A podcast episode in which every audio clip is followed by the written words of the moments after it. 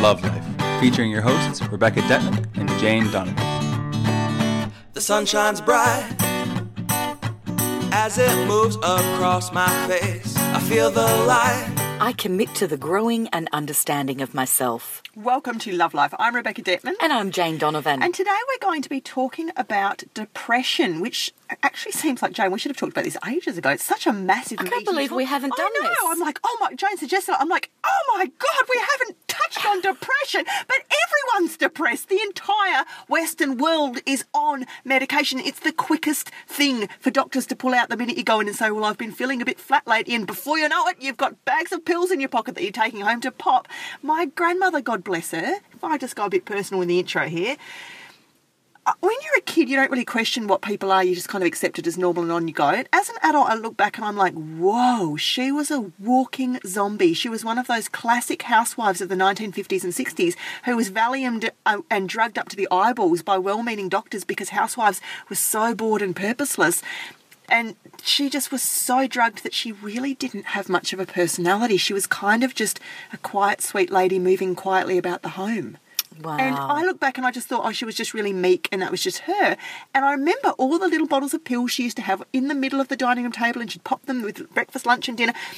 And it wasn't until literally I was in my 20s or late 20s that one of my parents made some off the cuff reference to, oh, yeah, you know, grandma used to, with all of the pills she used to. And I, I suddenly put two and two together. I remembered all those little pills and I remembered her personality. And I went, oh my God, she was so drugged. I might never have met the real her, you know? Anyway. There are a lot of people right now, we know there's a lot of children being born who are extroverted from different galaxy souls. They are just made of stardust, these kids. You can't put them in boxes. The best words we possibly have to describe them are on the spectrum Asperger's, autism, other things, ADHD. High sensation seeking, all these kinds of terms which doctors are scrabbling to put them in boxes. We can't label these kids. Most of them don't even require labels. They just are new souls. And what's happening? We're medicating the hell out of them. We're suppressing them, all that Wayfarer stuff that what's his name talks about. Who's yes. Oh, I love it. The Wayseers website. So uh, W A Y S E E E R dot org. yeah, what's who's that? Jump on um, and have a look. He's got a 10 minute YouTube clip, and you can actually also read the words to it. He fights for those kids. He It's fights. He talks about what would have happened if Einstein, and I can tell you, I've read before, Einstein, who was obviously so bright and incredibly over intelligent for his age when he was little. The primary school teacher took, marched him back home to his mother in the little village and said, I refuse to, to teach this boy, he's retarded. You know, this day and age, what would they do with a kid like that? They'd probably drug it up to, the, up to the eyeballs, and then we wouldn't have had the theory of relativity. M equals mc squared, and I don't know anything about maths. Anyway, we're talking about depression today because, like as not, some of you listening are on means that energy cannot be created nor destroyed, but it can be changed. That's right. And that's actually what our whole show is about. Well, that's that's is it, Jane. Um, many of you listening today will be on antidepressants, or have been on antidepressants, or have family members, or best friends, or husbands, on children on some form of suppressant. And we think that this needs a very big sit-down chat. So get your cup of tea, and I'm going to throw it over to Jane. Look, one of the reasons I wanted to suggest this was I think it rolls in beautifully from last week's um, podcast where we talked about is it okay to take medicine? And I feel there are so many beautiful people I know who are on antidepressants and they're deeply ashamed of it. And they that's one emotion. They And the don't sec- tell. They don't t- tell you that they are, no, do they? no, deeply ashamed. It's like there's this banner that says, You're weak, you can't cope. It's almost like a mental illness kind of a stigma thing, isn't it? Yeah, Like, yeah. And then the second thing is if they do share, it's like, I want to come off them, but I'm scared. I'm really scared to come off them. And so I thought, well, let's just talk about this. Because first off, I don't want to shame anybody for doing anything in their life, but I want them to get aware of where they're at, what they're doing, and give them other options that they could be doing as well. Mm. This is not instead of, this is as well. So, where in last week's podcast I said you've got to medicate, whether it's self medication or prescription medication, you do what you've got to do to get through what you've got to get through so that you can be in a, a mindset space where you can start to do the work to heal whatever needs healing. The same applies with depression. Mm. You're taking the tablets to be able to put you in a mindset where you're better able to have clarity and happiness and joy so that you can do the work to heal what puts you in that place in the first place. Yeah.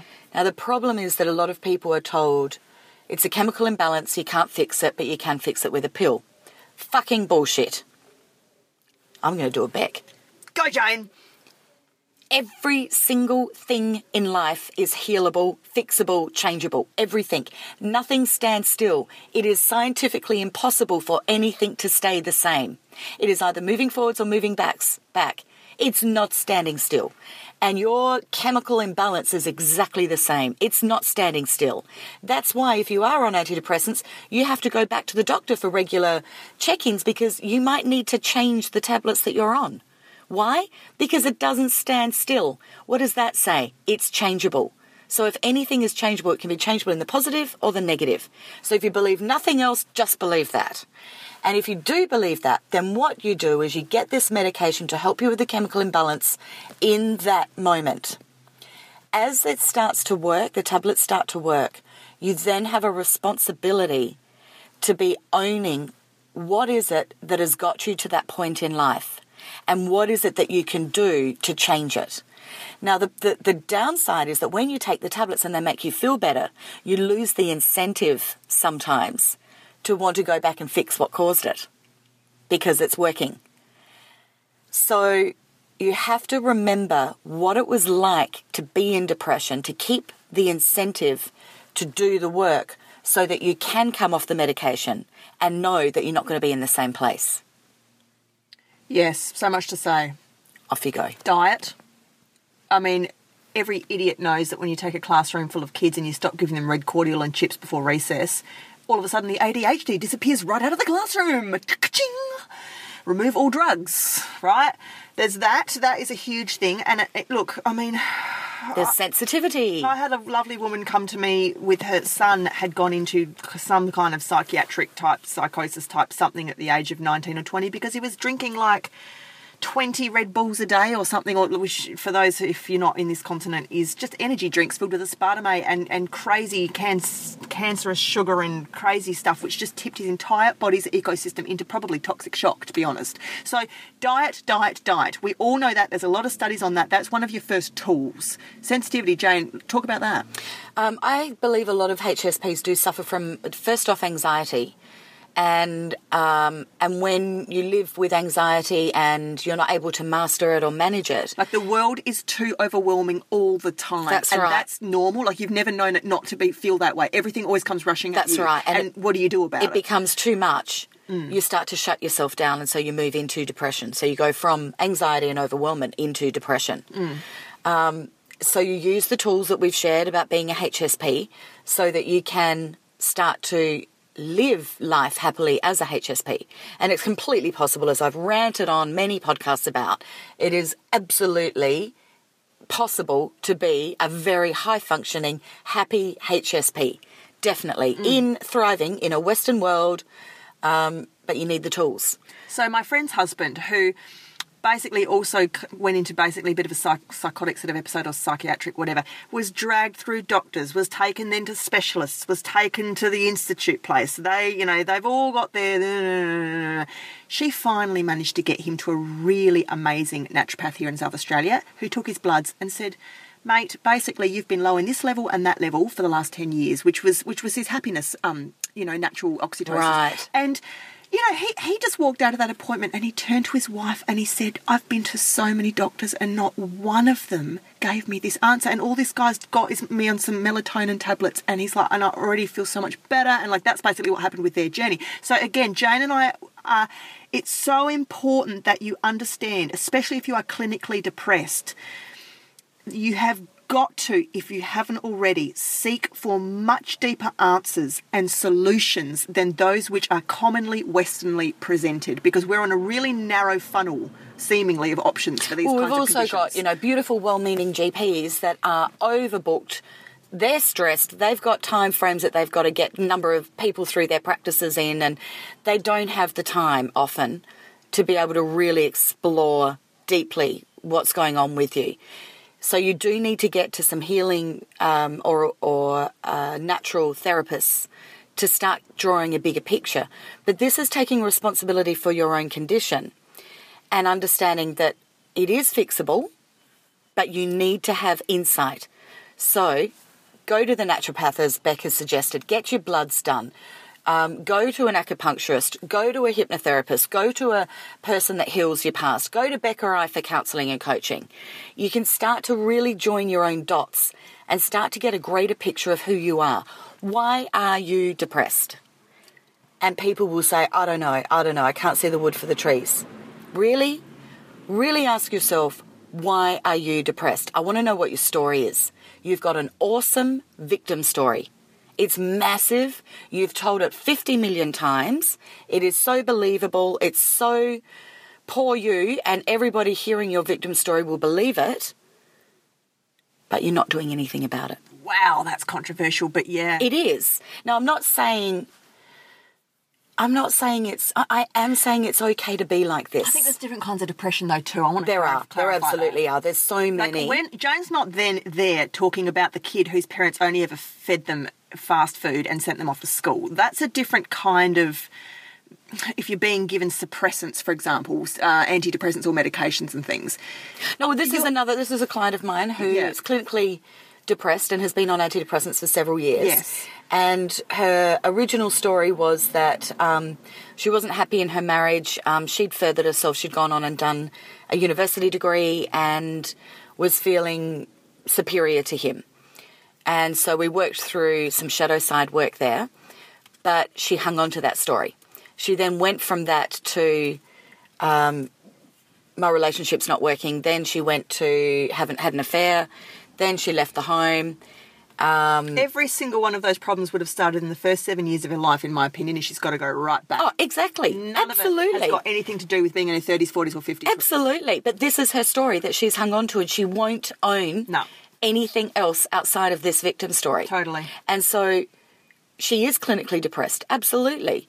But she's not owning the victim story to go, I created this. Mm. Where has it come from? How can I fix it? I want to talk about depression today from our emotional spiritual standpoint, as this is all about life force.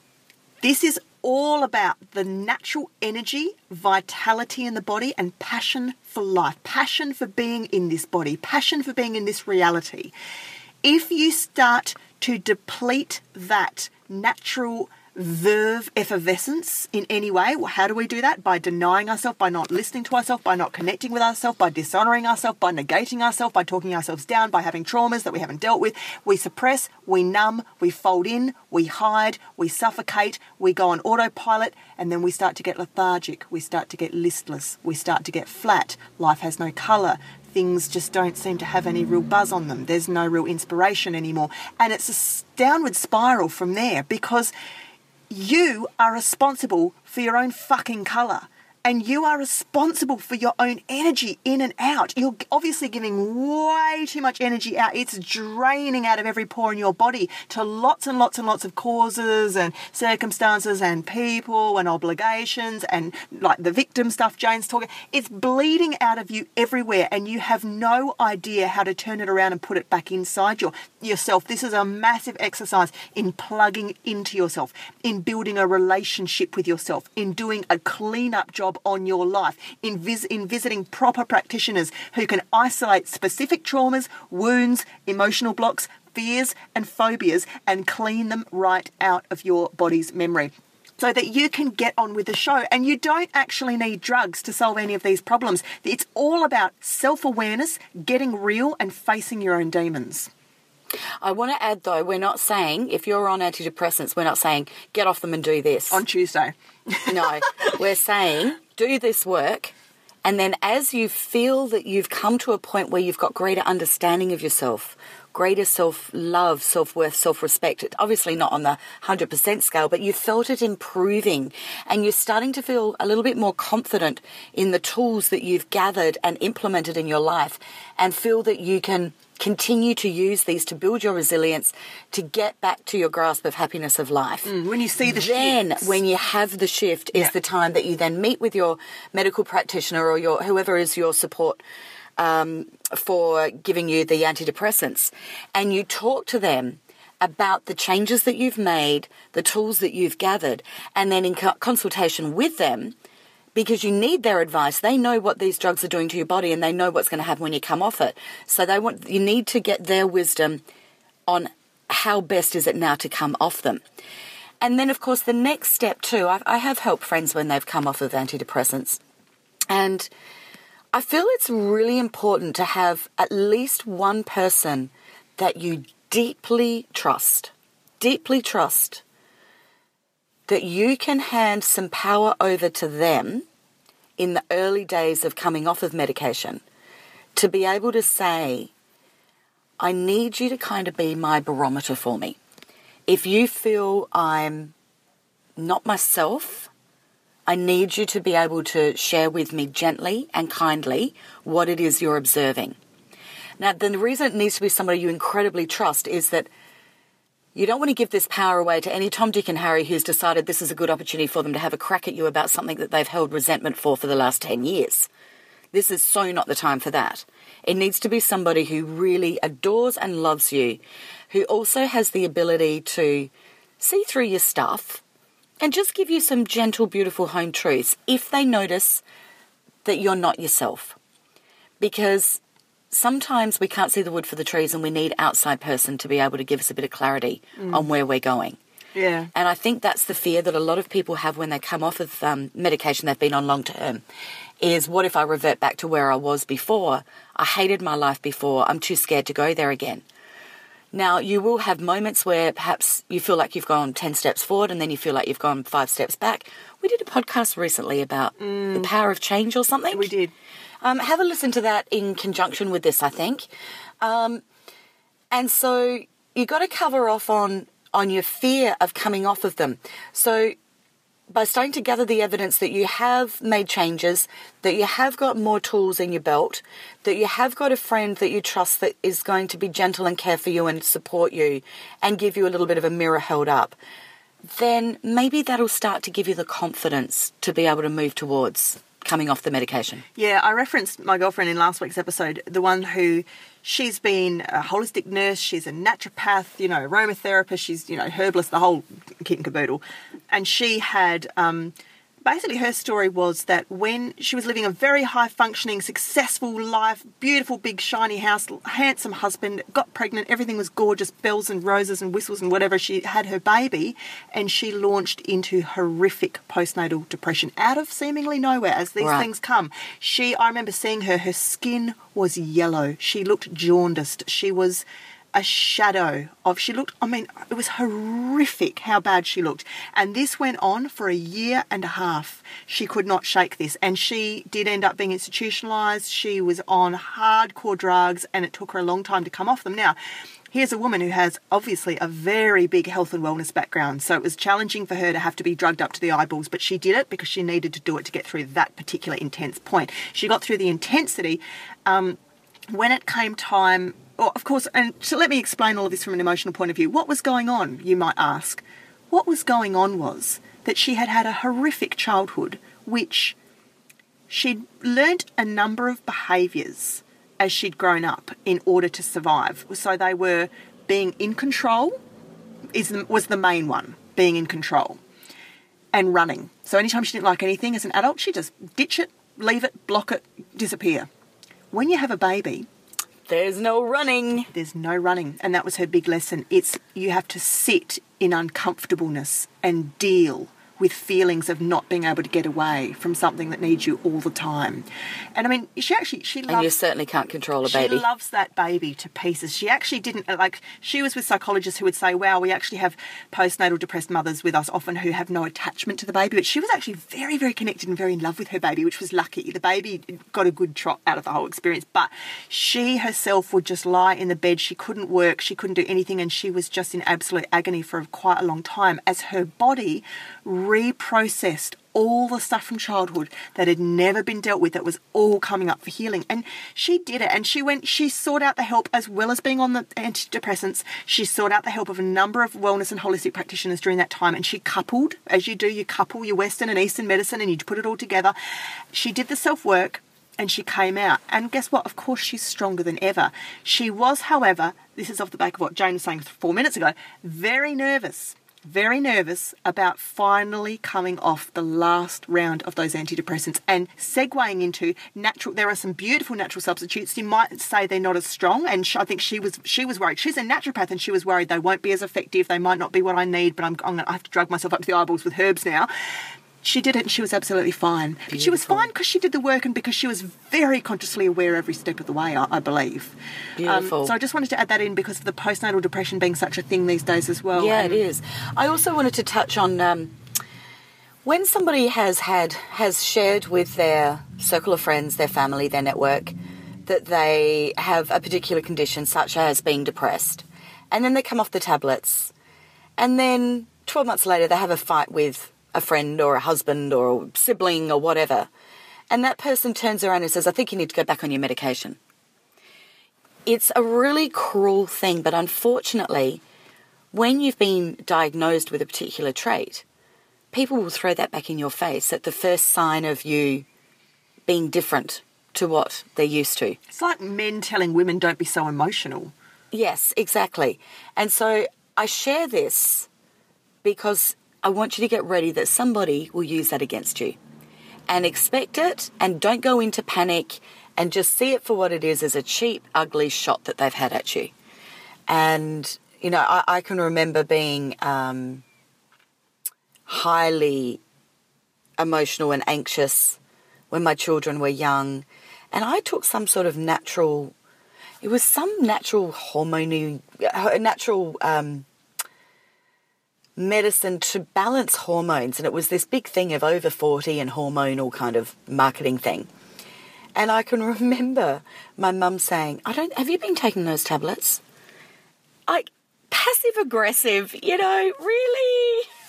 Have you been taking your tablets, Jane? Because you're acting a bit thingy today. Exactly, exactly, because I was firing up over a particular topic that I felt passionate about. Yeah, that's an insult. So It's you just need to be aware that that is going to happen, but it happens to everybody in life for whatever. So um, Bex just pointed out on the laptop that the battery is at 88. 88%. 88. Oh, Beck, there's a car outside the window. It's 88. On the, it, no, it actually is. We're not even lying. The car parked in front of us is 88. I've got 88 on my computer. Anyway, it doesn't matter. Oh, I'll take topic. photos and put them on the page to prove I it. know. I, I should, shouldn't I? Um, so yeah, look, I just really wanted to share that because this is part of building a long-term resilience to being able to manage your own health, your own mindset, your own happiness, and know what the little pitfalls might be. And if you know about them, you halfway won them because you're ready for it. Yeah. You know? Yeah. And if you're supporting somebody who is either depressed and moving towards medication or on medication or moving towards coming off medication, then do everything you can to not shame them, not judge them, just support them and keep asking that question how is it you best feel I can help you? I'd really like to be boring and cliched again and use meditation at this juncture. And everyone will roll their eyes and be like, heard this lecture, Rebecca. well, I don't care. You're going to hear it again. Um, it's, you know, the people that come to me with the biggest problems, and I go, okay, so um, when was the last time you meditated? And guess what they say? Guess what they say, Jane? Oh, never. Yeah, I have a lot of trouble with that. I'm like, yeah, that's why you're here. That's why you're here. Because you can't sit with yourself. You know what we're going to do, Beck? We're going to do an episode soon. Beck is going to take you through the two minute meditation. She's going to make, we're going to make you do it. You can't be driving for that one. No. It'll be a masterclass. You have to get your pens and papers out. and We're going to do all sorts of things. We are. That'll be fun. Gratitude, Yeah. journaling, everything. Yeah, We we're, we're doing a podcast workshop. I want you to all to squirm in your seat. Sit there and do it.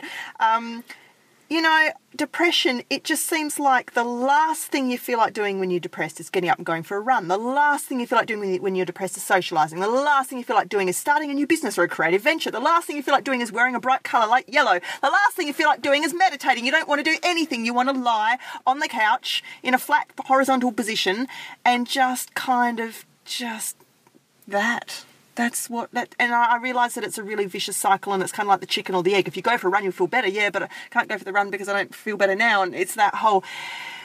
One of the little things I remember, um, because I've had moments where I have felt depressed. I haven't been clinically depressed where, you know, it's been sustained for a long period of time. But I've had, you know, moments when I have felt depressed. And And I remember a beautiful friend saying to me, "Oh, just go take your shoes off and go out in the backyard and stand barefoot in the lawn." And then I remember someone else saying, "I Deepak Chopra, just go down into dogwood, downward dog." Downward dog is actually brilliant It's fantastic. Both of those EFT are fantastic as well. And I when with the feet thing in the lawn, Yes. that was bizarre because I actually felt instantly that an edge had been taken off. Um, and well, it wasn't an edge because I wasn't. I was bored. Nature. It was beautiful. But then I started um, googling and researching it, and there's there's this whole movement. I don't know much about this and why I'm segueing to this, but there's this whole movement that have rods that are attached to their beds that go out into Mother Earth because we're missing a lot of um, I- uh, ions. Positive ions and That yeah, because we used to sleep on our backs on Mother Earth, on the nature, on lawn, on grass, on on dirt, and that we're not getting a lot of the feel good ions I mean, if you, because we're not connecting with the ground. I love you think this. about it, we don't connect with the ground. I love this. We are in rubber soled shoes. Yes. We're collecting static. We're in cars, trains. Yes. We're upstairs, downstairs. We're Carpet, subways, tiles, We're on floorboards. planes. We, it's unreal. And there are We don't touch nature. There are children who grow up for years in high-rise cities that don't run around barefoot in backyards or anything like that. And what about going and dunking yourself in the ocean? There's a whole lot of people out there that never really go to the sea, and it's like. A salt bath is one of the most Mm. healing, healing things you can do for every energy system surrounding your body, inside and out. Like it's just therapeutic. It's Yeah. hydro- hydrotherapy. So right now, I want everybody to take their shoes off and go outside and stand on dirt or grass or lawn. Yeah.